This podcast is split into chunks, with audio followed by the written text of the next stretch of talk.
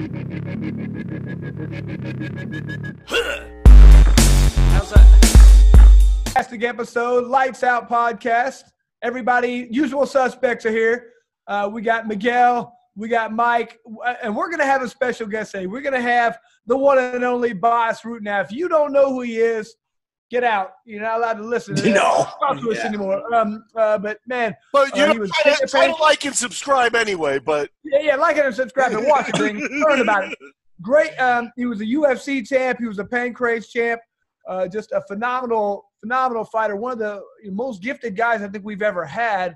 Um, if you watch my uh, previous, we talk about Hall of Fame. He was one of my the lights out Hall of Fame because I only put real people in there who, who were uh, just the best in the world at their at the time. Um, so we're going to go over a lot of stuff. We're going to talk to him about his days in pancrase, where he lived in a fight like this, his UFC days, some wild stories. Um, well, I can't be more excited. What about you guys? Well, here, Chris, this is like, you know, to recap, um, I think we got real nerdy on this interview. We went real Star Warsy with a lot of our stuff. Like, I think probably 90% of the MMA community might get lost a little bit, but it, it's real interesting things. But I think his revelations about Mark Kerr are, uh, I think it's going to get us some, some views. well, Uh, I mean, the bottom line is his Bas been around the world with this game. You know, he's one of the first true superstars of MMA. So, of course, cartoon I'm- character. yeah, I'm, Yeah. I'm so happy to you know get connect with him again and interview with him. And you know, since uh, you know we're interviewing the thing, you know, it's like he's it's like I never you know I haven't seen him in 20 years. It's like I, he looks the same. He's still like completely affable and and has his wits about him and stuff. He's still a true superstar. So I'm and you really know what? excited. what we forgot to do, Chris. What's the name of the documentary that he came on to plug? Oh yeah, okay, yeah. We, we were uh, the pancrase, a hybrid history. So you know, Bas is uh, a big part of what we're doing there with with that. We're trying to revitalize some information and, and some knowledge about pancrase because, like we keep saying, I've said this in other things we've done was. Uh, Pancrase was doing mixed martial arts before people knew what that was. I mean, when the UFC first came out, it was just karate versus boxing versus sumo wrestling. Who knows any discipline of martial arts? But pancrase was already a mixture of them. So that's why, like, so many pancrase fighters became UFC champ and did so well right away because they're like, we've already been doing this. Like, you guys are five steps behind us. And it wasn't for years until the UFC actually developed two mixed martial arts. However, it was already being done. People didn't realize at the time. So, um, you know, Bas is kind of helping us go back uh, with a, a hybrid history, pancrase a hybrid history, and learn that this was actually like the the, the, the parents you could say to, to the UFC. This was true, or the parents you could say to, to mixed martial arts. It was the first time it was really done, in my opinion. Yeah, and That's cool. There's, and there's some Yeah. talk of, you know, pancrase coming to the states with some forms of it. We actually got to talk to Bas about the old rules they used to compete with with the open hands. Gotten a lot of nuances there with him on that, and uh, you know, talked about the potential for that type of rule maybe to make a, a, a return here in terms of. Uh, you know, there's a There's room for it. audience and stuff. Yeah. And uh, you know, if you look at it with a technical, from a technical standpoint, uh, it, it may be ready for it. So Pancrase, there's a lot to talk about there, but we're gonna cut off here and go right to the Bas Rutten interview. Okay, back here at the Lights Out podcast, we are very fortunate today to have a legend of the sport. Uh, I, I think you guys notice if you look into my Hall of Fame that we have our own Hall of Fame. Uh, Bas was one of my people uh, just because what he's done the, uh, is just amazing to me. I've never seen a guy win their last 22 in a row. Uh, that's phenomenal. Uh, I think once this guy really figured out how to fight, he was unstoppable. So uh, the one and only Bas Rutten, how you doing, bud? Good, good to have you on. Freaking awesome, Chris. And I'll see you twice in two weeks. Within two weeks. It's amazing. hey, and I'm going to see you like next week too. hey, again, yeah, it's going to be fun. I'm leaving Friday. Okay, cool. Right on. Yeah, yeah, yeah. So, well, cool. Um, you know, I got a ton of questions for you. I, so the people here, we're trying to get, you know, the fight nerds who want to see all about the, the backstories of everything. You know, looking at your record, you started off, you were a striker, correct? Coming in from Holland, great striker, going over to Japan. And most of your professional fights were against nothing but high, high level competition. Starting off, I- I would have to think you weren't quite as skilled on the ground. You got submitted some. What did you, what did you do then? Because you became phenomenal on the ground. How did you change and became so technical and so good on the ground? You know what? This is really cool. Actually, I uh, I, I, just told myself. You know, I uh, I um, was one day I was suddenly uh, I realized after my last loss against Ken Shamrock. That's when I said to myself, okay, it's either I'm going to learn this game because I didn't like it. Somehow I didn't like it, but I either going to learn it or I'm going to stop because I might get lucky and become a champion one time, but then maybe next time I lose the championship because of a submission. It would be stupid. You know, that's not what a mixed martial artist is. So I started being vocal because in Holland it's very easy. I didn't have anybody to train with. So every gym I went, I would ask, ask everybody if somebody wanted to train with me. And there's one guy, Leon Van Dyke. He said he was 19 at the time, super strong, really good kickboxer, and you know he picked up things fast as well. And I said, listen, I need somebody to roll with. And we started rolling together. And we're just watching fights, watching DVDs, watching instructionals. I go, oh, I'm going to try that on him. But then we realized a lot of these, they had a lot of holes in them. Like a heel hook. I said, ah, wait, I can easily escape this like that. Okay, so how can we stop that? Oh, when I do this. But wait a minute, if I do this, I can do this. And then it became an obsession. And suddenly I realized, wait a minute, if I create like four or five different setups for one submission and I am start bouncing back and forth, eventually one is going to hit oh, wait a minute, what if I escape in a reverse? I go immediately into a counterattack. Oh, that would be great because then the people are still with their mind, oh, oh shit, he just reversed, boom, and then right away go into counterattack. That's a moment that you can use for your advantage. And I mean, I, I submitted my wife in the middle of the night six, seven times. I swear to God, woke her up. I would put dream because I would dream submissions. My whole house was full with little post-its and combinations and and setups and constantly. And Leon, like I, I, I, give a very simple example. I'm a mountain position, I hook the arm and I go for a straight armbar. Well, I do this twice with Leon, that's not going to work anymore. He knows the setup. Yeah. I needed to create a new setup. Then boom, boom. I do that two times. He knows that setup. So this way, suddenly we realized, hey, if we create four or five different setups, we're going to be unstoppable. And that was it. I never lost a fight anymore. I just suddenly everything clicked for me. And I, I just started submitting people. I, I have no clue how to spot. You know what the, the major catal, uh, catalyst was? It was the dumbest thing ever. I don't know even how this is possible. So I'm I'm a mount position. I put the arm around somebody's neck, like a very stupid thing to do. And the guy reverses me. And then the guy on the bottom said, You know why I was able to reverse you, right? I go, Why? He says, You didn't post out. You always need to have a post on one side. So if they roll you to this side, if your arm is around my neck and I trap the arm, I can push you to the side if I also c- catch your leg. Yeah. And I go, like, and that was literally, it was, I was, what? And that was it. And then I start submitting that guy. Everybody. I never. I tapped twice in my life in training, and I rolled with everybody. And and one of the time was that I was so drunk the night before that I almost started choking on my own vomit, and that's why I tapped because I didn't need to tap. But you see what I mean? It just suddenly it clicked. That was it, and I, I it's weird. It's very unstoppable suddenly you know what's what's amazing about that is the same thing. Like that's kind of how I I did it. Like I was with some guys who were a little bit like more guys. I had more guys, but like Jason guys, him and a couple other guys, and we would just sit down and we'd be like, "How do you get out of the mountain?" We practice, we find our own way. We develop our own technique, and I think that way is so much better because when I go against a jujitsu guy. I, I know what they're going to do before they do it. They all do the same stuff. It's like A, B, C. I know that they don't know what I'm going to do because – Nobody's seen it before, and that's my style for my body type. Everybody else is a little bit different. So I think that is the only way to really learn it. That's how I did it. And I people always tell me they go like, "Man, you're funky. I don't know what you're. I don't know how to stop you from what yep. you're going to do." But I think that's exactly the same thing as, as what you did. Because you're different. You yeah. do you do it different than they do. We also don't are not locked up. Uh, locked up. Uh, this is my position always. A, a, a chicken wing, right? A figure reverse figure four if you do it like this, everybody escapes. But every textbook will tell you to do it like this 90 mm-hmm. degree angle. They don't yeah. put the hand of the back on their back because if you do that, they cannot go out. Now, I didn't have to pay homage to a, a teacher.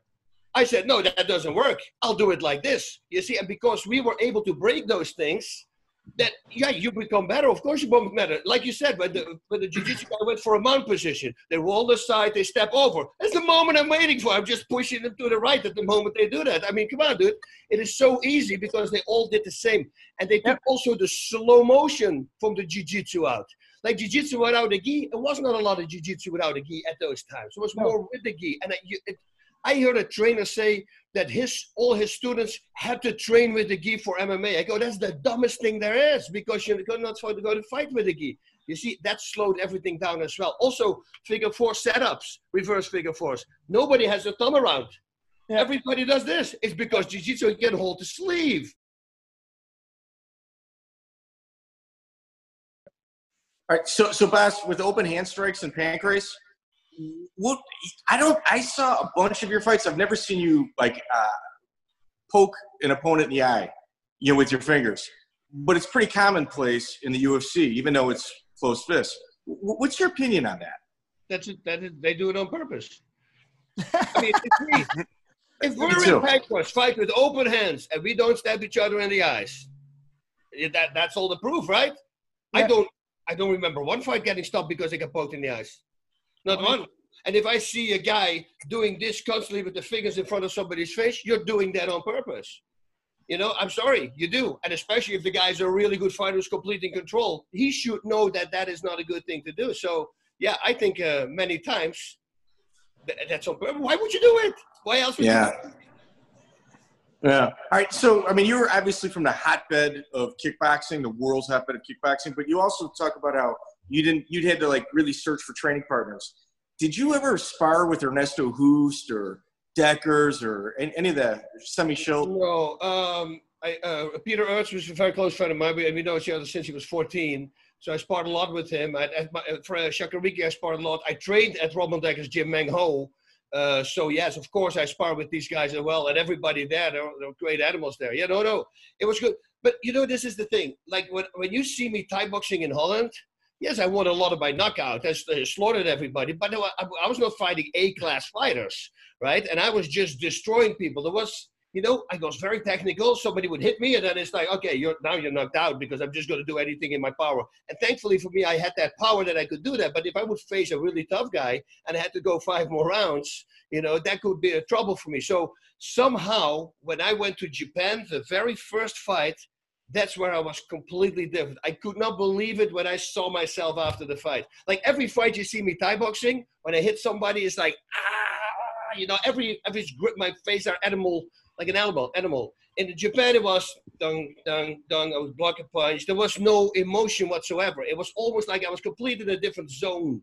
I heard everybody, his corner. I heard the people talking, you know, English speak, speaking people on the first row. I could hear what they were saying. Hey, I go, what is going on? And the way I was blocking, and it came so natural. And I think it is because of the audience. Nobody says a word. I think that they understand that you're actually the professional fighter. You probably know it better than them. They don't need to tell you to tell me what I need to do. You see what I mean? And I think that gave me a lot of peace. And then suddenly, when I got used to that, yeah, then it starts. I, then in Thai boxing, everything started become much better. Then I was completely in control. But in Holland, I was just a wild man with a lot of power. But technically, yeah, uh, not in the fight. I was technical because in sparring with Peter Ertzwell, ask these guys, I would do really well. Trust me. But fighting, we all know that fighting and, and, and training are two completely different things, right? So, and Peter had that already under control when he was like 15 years old. You know, it was for him to buy a bread somewhere or, or to go to a fight. It was the same thing for him. He was so calm and relaxed, and that's why he was such an animal. He is still such an animal. Yeah. Now I'm going to take you to the UFC. How did you get in contact with the UFC? Because uh, right there, you were in a, a situation of change that uh, just basically in the last year uh, adopted John Perretti as their matchmaker. Left, you know, Art Davie uh, behind. You had Joe Silva there, who would be the future longtime matchmaker, kind of in an assistant role. Perretti was the guy that I give credit for finding you. How did that whole uh, uh, relationship uh, gel for you? Well, he, he came to Japan to watch me fight. And um, he was bringing two guys, uh, well, two brothers, two black brothers. I forgot their names now, but that's where he was with them. I remember that. And then after my fight, he just set me down and says, "Hey, listen, I'm, uh, I would love to have you in the UFC." And that's it, boom. And then we became friends. And, and you guys said you wanted to talk about like the Bas Bosswood Invitational. That was the smartest move for me ever. Because what I did, I did the Bas Bosswood Invitational, and I got John Perretti, the matchmaker referee. for the UFC, as the referee. Dude, The referee. everybody wanted to fight on that show because they knew that if, if he would do well, perform well in front of Perretti, he would get him into the UFC. So that was a shot in the gold, man. That was awesome. We had we had uh, Jens Pulver and another guy. They had to they fought one time about four fights, thirty-two men tournament. It was crazy. It was the He craziest thing And, ever. and It at Joe altitude, Doerksen. You know, Joe and- Doerksen. What? and- and I'm just talking about the altitude too, because you did them in Denver. That's no joke, you know. It Those- was so crazy. You know what the craziest story is? This is the. I don't know if you ever saw this. This is the best story from John Perretti ever. So he's the referee, and uh, this this big overweight guy comes and he has to face uh, Ron Waterman. So John Perretti walks over to Ron Waterman and he says, "Listen, you're gonna demolish this guy. I don't want this guy to be hurt. Why don't you do me a favor? Take him down, hit him with a few shots, and then you before you're gonna hit him real hard, I want to stop the fight because I don't want you to hurt the guy. The guy's just not good." So Ron Waterman does that. He shoots in, whoop, takes him down, sits on top, hits him a few times, and Perretti pulls him off. And this guy on the bottom jumps up and Went crazy. in the face. Yeah. And then the trainer comes in and they start shouting at Perretti, motherfucker, blah, blah, blah, blah, blah. They're screaming, screaming. And he said, You got to restart the fight. You got to restart the fight. And Yeah. Perretti, Perretti goes like, uh, oh, You want to restart? Yeah. He says, Okay, we'll restart the fight. And he walks over to Waterman. He says, Do whatever you want to do. Right? So Waterman takes him down. He's slaughtering him. Now, watch this. So while they're here, he's getting slaughtered behind him, and, and Perretti is looking in the audience like this, next to a pulp, right? And Perretti goes like this, oh, oh, oh, stop, stop. And then he walked over to the guy. And he walked over to the trainer and he looked at the trainer and I said, You did that. That's your fault, what you just did. That was the craziest thing ever. Yeah, no, John definitely. I, you know, I look back at it, and the guy was a genius. He was way ahead of his time. I remember one of the things that he mentioned that he said about you when he was bringing you to the UFC was uh, that you had of basically like photographic muscles or something. That I forget the exact term it was, but you reminded me of it with your ability to catch on to submissions. Even with Thai boxing or, or uh, Taekwondo, where you started, you would really only have to practice a kick once and then you kind of had it perfect that was kind of the idea of your of your athleticism is that accurate or is that I- like because you're, you're gifted i mean that's a cool thing he recognized that early on right away I bought my first degree karate black belt katas by learning from a book, pictures, watching at pictures, and I, I did a perfect uh, a, a number five score, which is the highest score you can get. I never in karate or in taekwondo, I never had a four or four and a half. I only had fives. Um, that thing, what came from how I get my fifth degree in Kyokushin, that was a gift from Jon Bluming, who unfortunately passed away. He was the highest gaijin, so to say, next to Mas Oyama, who started Kyokushin karate and we were literally walking on the street in Japan. This is before a Pancrase show, and we see we hear hybrid wrestling Pancrase, and we look at this this giant screen, like a building, is the whole screen. We're talking about '94, Mhm. you know, and we go like, "What? We've never seen anything like it." And the first thing we see is me knocking down the guy my, for my first opponent, and we go, "Whoa, this is awesome!" and there's this moment that uh, some fighter is sitting in half guard, and he grabs, goes for an inverted heel hook, and he falls back, and he wins the fight. And I'm standing there, and I look at John Bloom, and I go dude, that looked cool. I'm, I got to remember that, you know. The next day, I'm in that position, but because I never did it before, I had no clue the amount of pressure. I broke his shin bone in half. Right.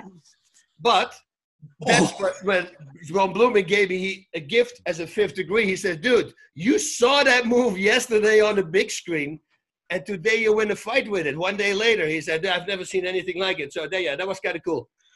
so now Perretti goes to Japan. He, he's looking for you now. What were his plans? Because there, there's a lot of things that he could have done with you. Obviously, you came in, you fought Kosaka. That's a smart move because you know the Japanese opponent that brings back your history and stuff like that, and it gets your feet wet. And then obviously the Randleman fight. I saw both those fights live. I don't know if you remember me hanging around back those days, but I was at both of those fights, and. uh you know, you deserve a lot of credit for the, for that stuff. But what were your and, and then you hurt your neck? What were the plans afterwards? Because you had you had Frank there, but Frank was sometimes hard to negotiate. Then Maurice Smith was there, which is an interesting fight.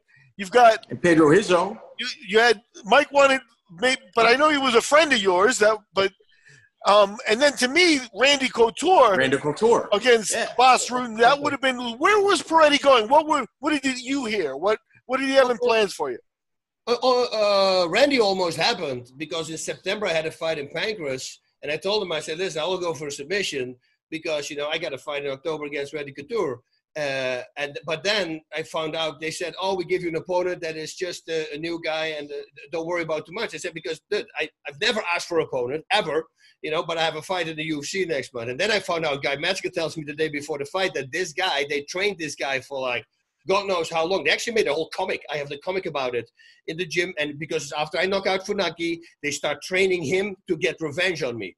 But to me, they said, "Oh, it's going to be a normal fight." So at the moment I heard that.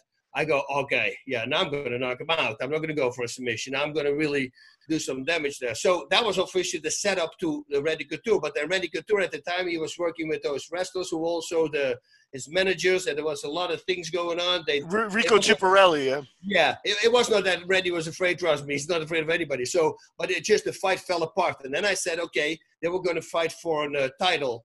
So I said, I want to fight Frank you know, because then I'm going to be the first one in history who has a heavyweight title, because which was 200 pounds and over, and I believe it was middleweight. They called the other one, yeah. like middleweight. 200. yeah, and I was already, I, I, I, but I was fighting. I was 197. I literally had to drink waters at the weigh in in order to go over 200 pounds. So for me, it was an easy weight cut because I was already at that weight. And um, and then Frank said, "No, I don't want to do it."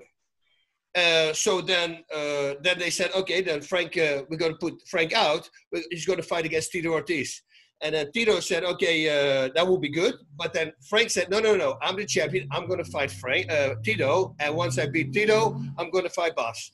And then so he beats Tito, but then after that he retired. Maybe also injuries he had at the time. I don't know what it was, but I would have really wanted that because my injuries were already very bad at the time but there was one more fight that I could do, you know, with all the pain that I had because, you know, I will be the first guy in history who does it. So that was kind of my goal, but unfortunately it uh, fell apart.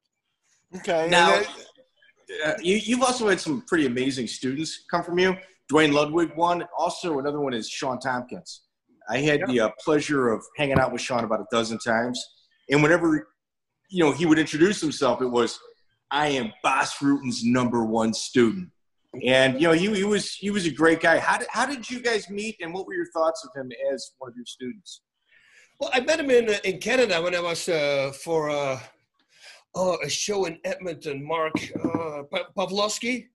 Okay. Uh, we, I, we did a show for them and I did a seminar there. And and and he came to the seminar together with Benji Radach I mean uh, Black Brett Brett Blackburn. I mean all these guys just from the beginning when they before the UFC those are Matt Hume guys yeah, a bunch of young guys. We're all young, and and, and they, they came to the seminar, and then after the seminar, uh, uh, Shawn, Shawn Tompkins, yeah.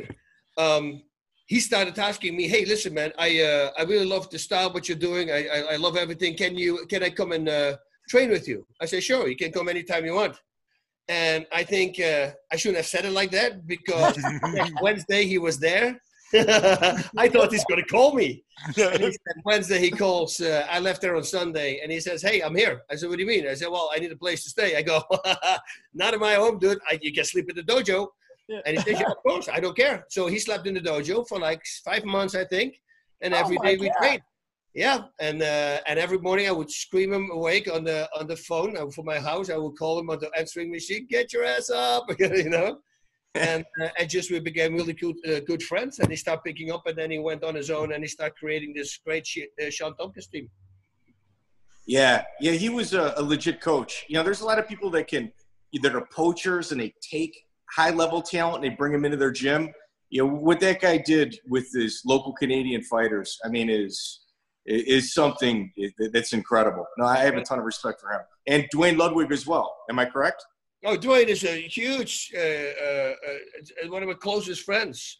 I mean, uh, this guy is, he's the most sturdy guy, most straight shooter there is. Like people say, oh, he did this, oh, he did that. But he never did anything. Like the whole Alpha Male team, oh, he, they didn't say, he said from the moment they came in, he came in, he says, listen, I'm going to stay here for a year, year and a half max, because eventually I want to go back to Colorado. That's where my family is. My mom and dad, everybody needs to be there for the kids. So this, that this is going to happen. And suddenly when he did that, it was like, it, it, was a shock to them, but it wasn't. I was there all the time with him. So that is Duane. Duane will say it right straight to you. If he doesn't like you, also, he will tell you, I don't like you, move away here. I don't like you to stand here. I've seen him do that to people. You know, that's a guy, hey, Duane, how you doing? I say, you know, I don't like you, move. You know, and he goes, but, but you know, I, I like guys like that because I know what I got on him. And yeah. he's the sturdiest guy. You know, I always say this if I would, if I would have a son, I wish he would be like him. That's how much I admire Duane. Man, he, he, I always felt like he was like never got the credit he deserved. He's super underrated for his striking ability. Was so good. I mean, I can't remember one of those fights I think, against Jonathan Goulet, knocked him out in like five or six seconds. But I mean, he was that good all the time. I, I don't know how he didn't get you know more accolades for it or, or more respect by the, by the fights. But that's neither here nor there. Um, another question here for you is, I mean, when I was in Japan, when I was fighting for Pancrase, I absolutely loved my time there. I can't imagine you you were there way more than me. You were treated like a god there. I mean, it was almost like you probably had a second life there. Is that how you felt like you had your life in America? You had your life in Japan. I mean, uh, that was a big part of where you were, was it not? It was. You know, it's. Uh, you know, yeah, you start loving that comp- uh, that country. The people are so nice. It's so safe there. You know, you can bring your girlfriend and she can walk over the street at home at night by herself. There's no way that something's going to uh, happen to her her. If you if you leave uh, uh your your wallet, uh, say, well, you know this. You leave your wallet at the restaurant. You come home. You say, oh shit! And all these fighters are freaking out. And, and I always say, I say, dude, it's it will lay up the same spot. Nobody will steal it. Trust me. Oh no, no, but it's two hours ago. I say 100% guarantee it lays at the same spot. Nobody will. Is it stolen? It's stolen by a foreigner. Yeah. like a Japanese person. And that's what I like about Japan, you know. And and also I like it the people not, you know, they respect you for who you are. They don't need to tell you do this, do this, do that. You know, they all here. They believe. You know, the weirdest thing is though in Japan, I went. Uh, we had Aerosmith in the same hotel as us.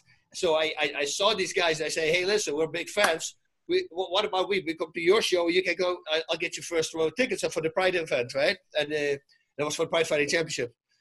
And uh, they said, "Oh, we cannot make it to the event, but you can come to our show." So we went to their show. We went to a rock concert. You know how they do that in Japan? the first five rows are standing people. The rest, everybody sits in folding chairs. the rock concert. They sit yes. up in the elevator. Love it.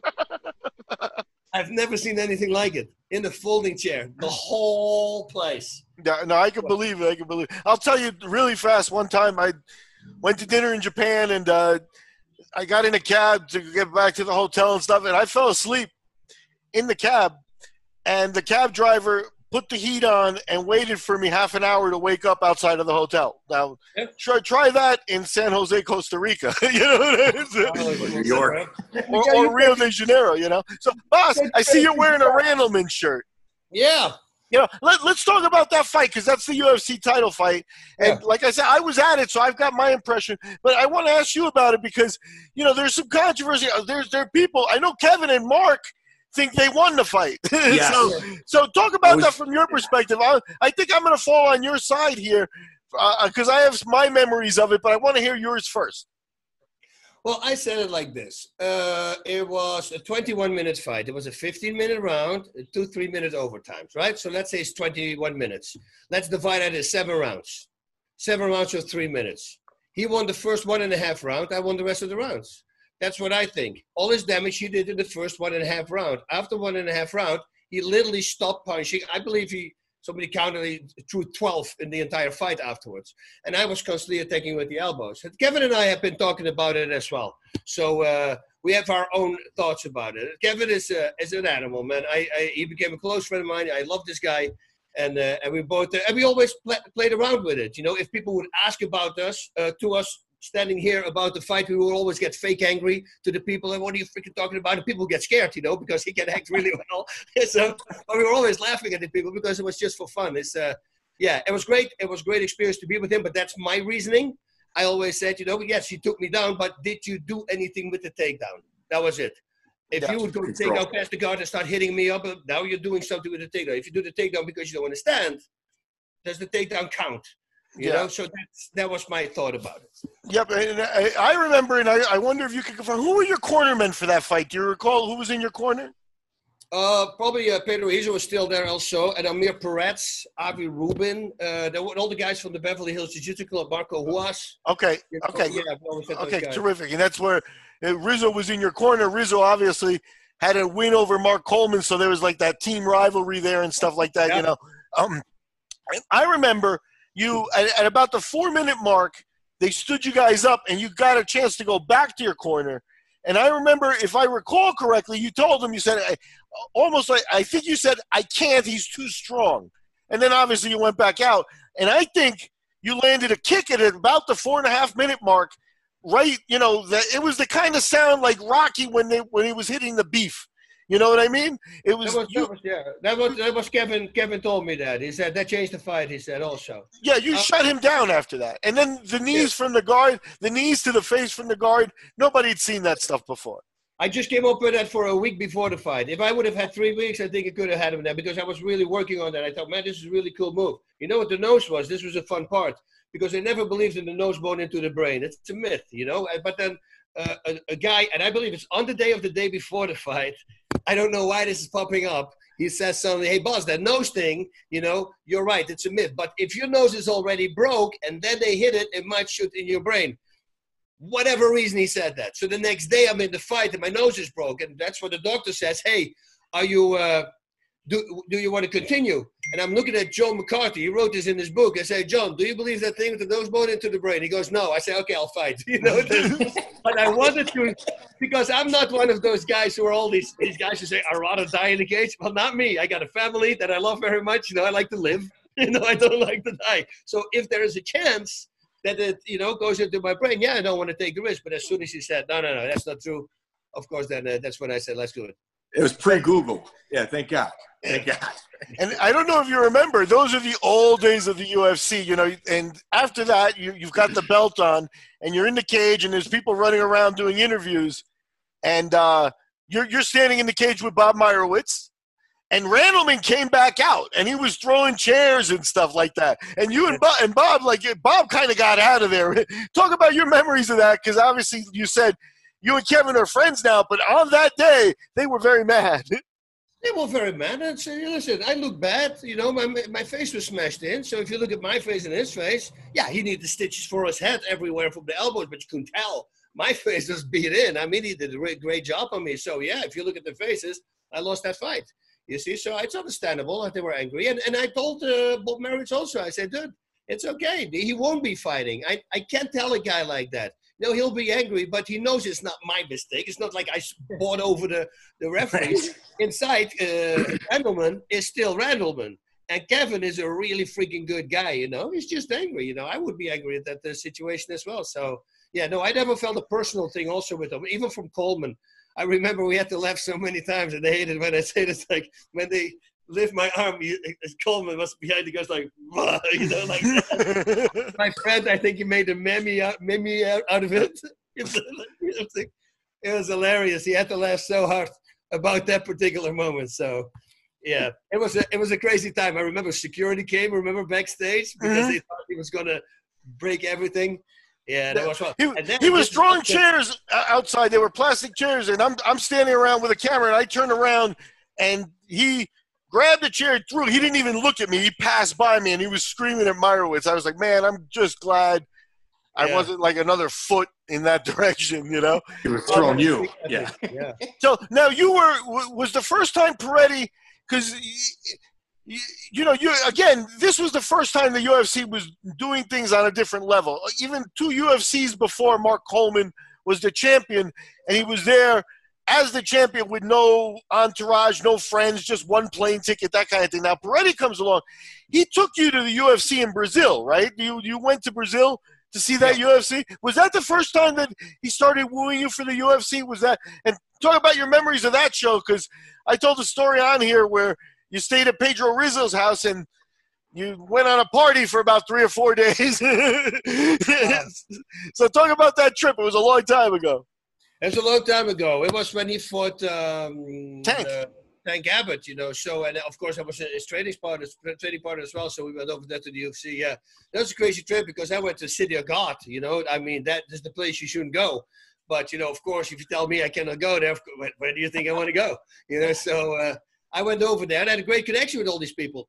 Everything was great. I had a Hell's Angel with me, a, a buddy by Frank from Holland, who was living there, and he was he was he was crazy and um, we were all crazy, but he was a special level crazy. And I remember we were like four or five in the morning, and I said, "Okay, I got reals, whatever they call the money there. I go, I got so so much more." I said, "What do you do? You want a cap or take one more beer?" And he goes, so we'll look, okay, let's one more beer, then we'll figure out how we get home. So we get to drink one more beer, we go outside, and now me, the idiot, because I want to be nice up front, I walk to a cab driver and I said, hey, listen, could you drive me home? The only thing is, once I arrive, you know, uh, my friend was staying in the car. I run up to get some money, and I think he misunderstood me, and I thought that he, I wanted to, to rob him or something. But something happened, and suddenly everybody started screaming. All these cab drivers start circling us, and it got very Mm-hmm. scary. Knives got pulled. And I go, holy crap, what is going on? I go, dude, there's nothing going on. We're just telling you, you know. And uh, suddenly, I don't ask me how. Somehow, around the corner, Pedro Rizzo came in his car and he blasted through, opened the doors. We jump in the car. How he knew I was there, I don't know because I didn't tell anybody where I was. But apparently, he figured, you know, let's go to the worst place possible. That's probably where Bas is going to be. And voila, that's where I was. It was great. I remember rats walking through. I remember going to the restroom, and one of the waiters, the male waiters, came, and he was staring at my penis the whole time, and he and, and his head went very softly. He wanted to touch it. And I, I, I literally his head go, I go, fuck, and he goes, oh, he pulled his head. and go, what are you doing, dude? Come over here, you know, it was a really crazy place. Yeah, yeah. I remember. I remember. Uh, it was. I stayed for a week after the UFC. I remember like two days after the UFC, like talking to Pedro, and Pedro like uh, was saying, "Have you seen Bas?" Like he was legitimately worried. Like he's like, "We haven't seen the man at all." Um, Yeah. So you you clue. helped train for Tank.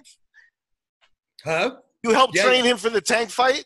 Yeah, yeah, yeah. I did. Now, now talk about the, what became your relationship with the California people because you also, uh, you know, trained Mark Kerr for fights uh, for his MMA stuff and be, I you mean, know, Genki Sudo also, a lot of people seem to forget that, you know. Genki was a wrestler. He didn't know one submission. He didn't know one punch, you know. And he came within three months when I lived in the Beverly Hills Jiu-Jitsu uh, uh, club and I trained there. He Oh, found that's out he was a big fan. He came to America and he started training with us. I put him in his first fights. I put him in. I put him in Pancrase, and that's how Genki Sudo became Genki Sudo. So, and Carlos Newton, I've been training him for a long time.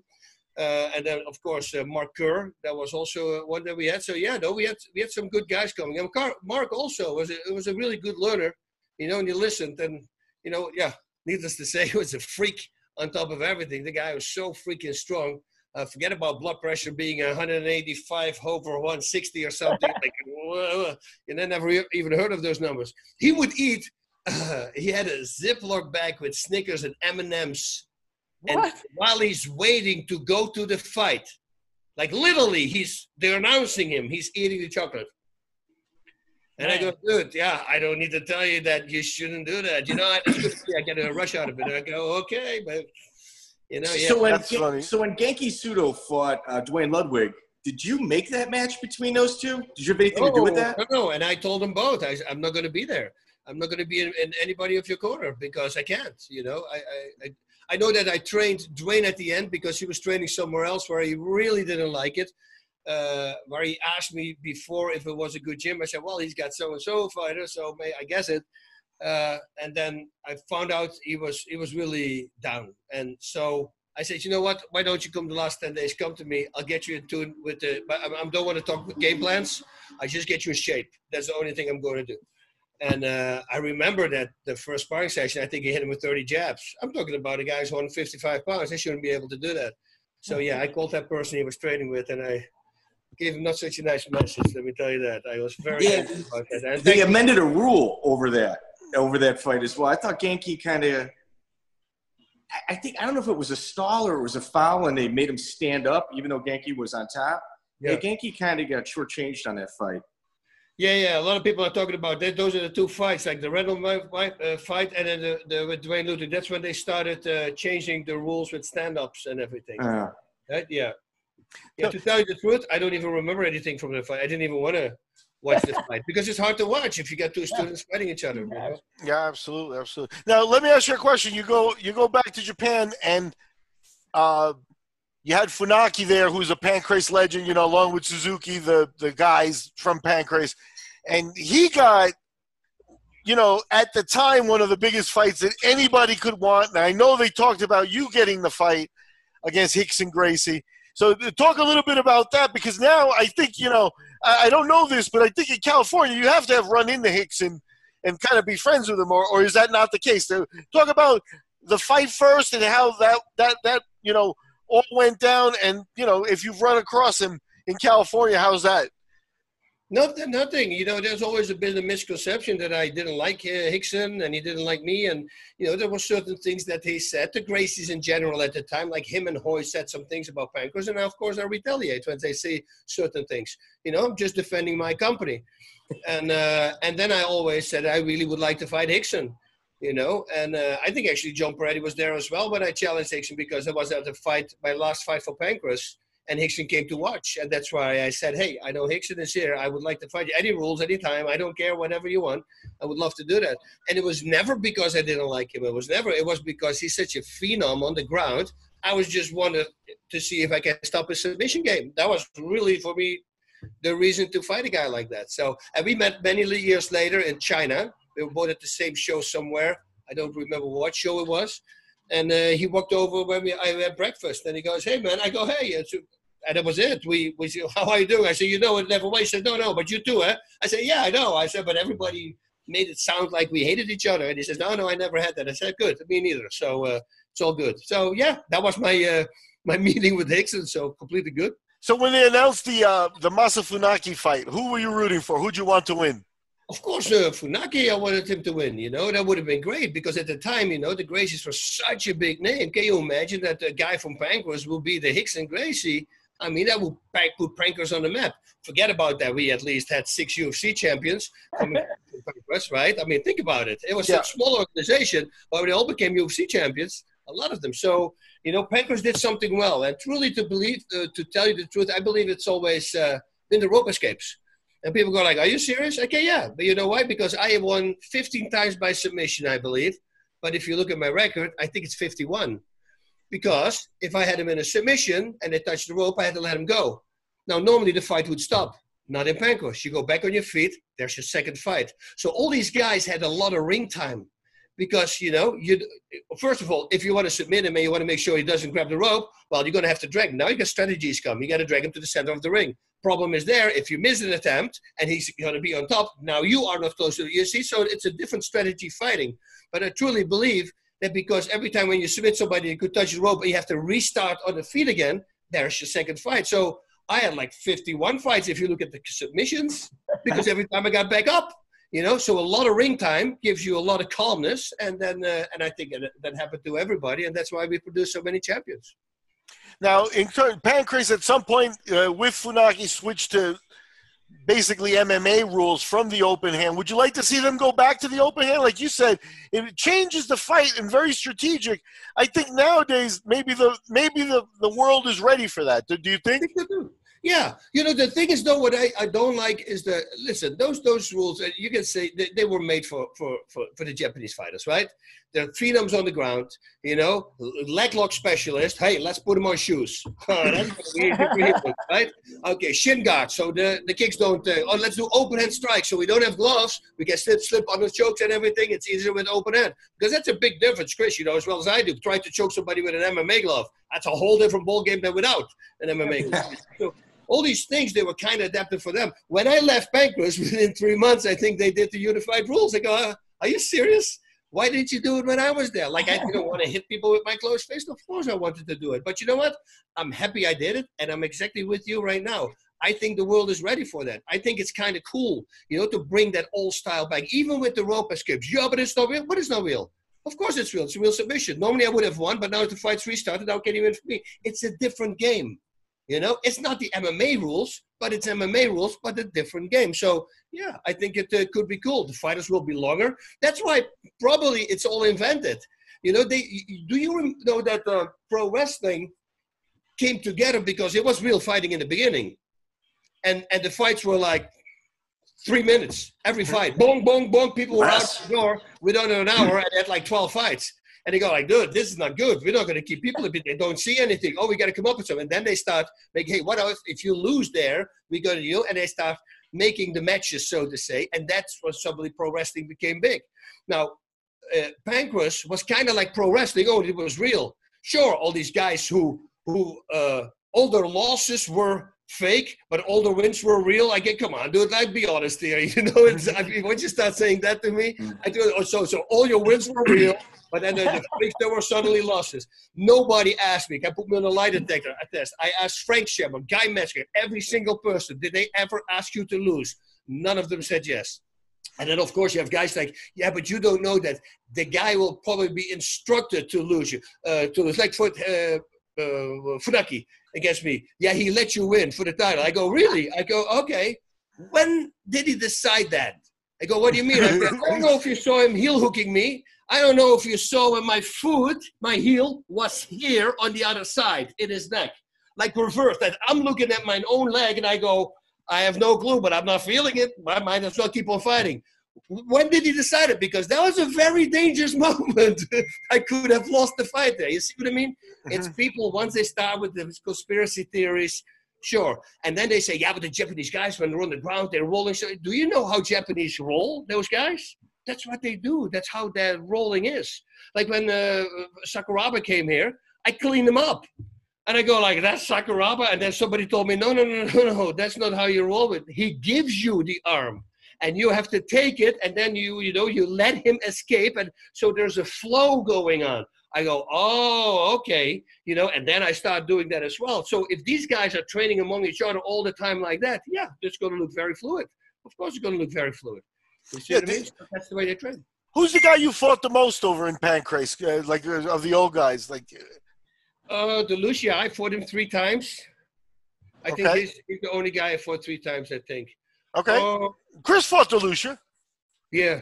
So, yeah, yeah, it was a, a good, a good start. He was ranked pretty high, but um, so so so, Bas, when you were over in Japan, you're kind of you got you're kind of a legendary partier over there. I mean, you got a lot of great great party stories from going out to Roppongi and everything. Can you think of any uh any that stand out right away that you can think like do you care to share with us? I mean, I'm sure there's probably some you don't want to share, but uh anything you can think of that would give some people a, a good like a lot of people have never been to Roppongi. Every time we ever fought there afterwards, people go, We're going to Roppongi. You go out there and the subway quits, you're there all night, just a lot of fun. Uh, you got any good stories you can you can share with us?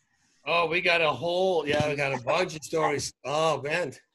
Uh, I don't know. I think I was these fake Navy, three Navy SEALs I had a fight against. They stopped pushing all these little Japanese people on the side, and I told the fighters there was in Motown, the bar Motown. Yeah. And they came storming, and I saw people flying left and right. And I look at the guys, I said, check this out. And the only thing I did was standing in their way, just like acting like a, sure enough, of course, they pushed me really hard. Said, come on, guys, you can do this. We want to go. And had SEALs tattooed, but we're not SEALs. Listen, I trained the SEAls. These guys were not SEALs, completely fake. And, uh, SEALs would never do that. Um, and they uh, and then I remember Guy came over and Guy told the guy um, he says listen we're all professional fighters I don't give a shit he said no no no just hear me out he says and for all of us you I think you picked the worst one so don't go with the guy oh you want to go outside the guy started to me I said no but I go outside with all three of you and he go look at me I say, all three why don't I fight you all three so I went outside I decked the first two really fast and then the third one he attacked me and then I, I put him in an armbar first because now it was requests, right? The, the, the, the armbar. So I go to armbar. And the guy's screaming. I say, you let it go now? He say, yeah. So I let go of the armbar. He jumps on me again. So I roll him into a knee bar. And I'm almost hyperextending, but I figured, you know, I'm not going to get drunk. I'm not going to really hurt him. So he's screaming, screaming, screaming. I say, let, do you let it go? Do you let it go? And uh, he, he said, I, I- don't want anything more. So I let him go, and then he jumped on me again. And then everybody goes like, just choke him out, Bas. so I choked him out. And then uh, we, I, I believe we pulled his pants down, you know. And thankfully, there was no cameras yet because otherwise it would have been a, been a nice uh, little moment on Facebook. But there was another guy that was there also that was constantly starring uh, again uh, against Guy. And it was, it was one of those flashy black guys in the smooth uh, satin clothes. And he was like flicking like kicks in the air the whole time. And guys look at this challenging guy, and I go, guy, I just, you know, just get rid of him. Guy, say, yeah, what do I do? I said, I don't know, just, just get rid of him, you know. the guy's flicking kicks, and he said, yeah, but I don't want to hurt him. I go, just, just choke him out, you know. And the guy shoots in, whoop, takes him down, chokes him out, and off we went to another uh, to get some beers. So, some So- people they live in a whole different world. They truly believe. You know, it's like when I go to um, Shaquille O'Neal, right? And I say, hey, I'm going to shoot hoops with him. Who do you think is going to win? And they all start laughing, yeah, because I will never win. I said, well, that's about the same as you want to fight me, because Yeah. we've been doing that our whole lives. Why do you think that you can win this? Sure, there can be a lucky punch, but not a sucker punch. It's going to be very hard to fight any pro, any any.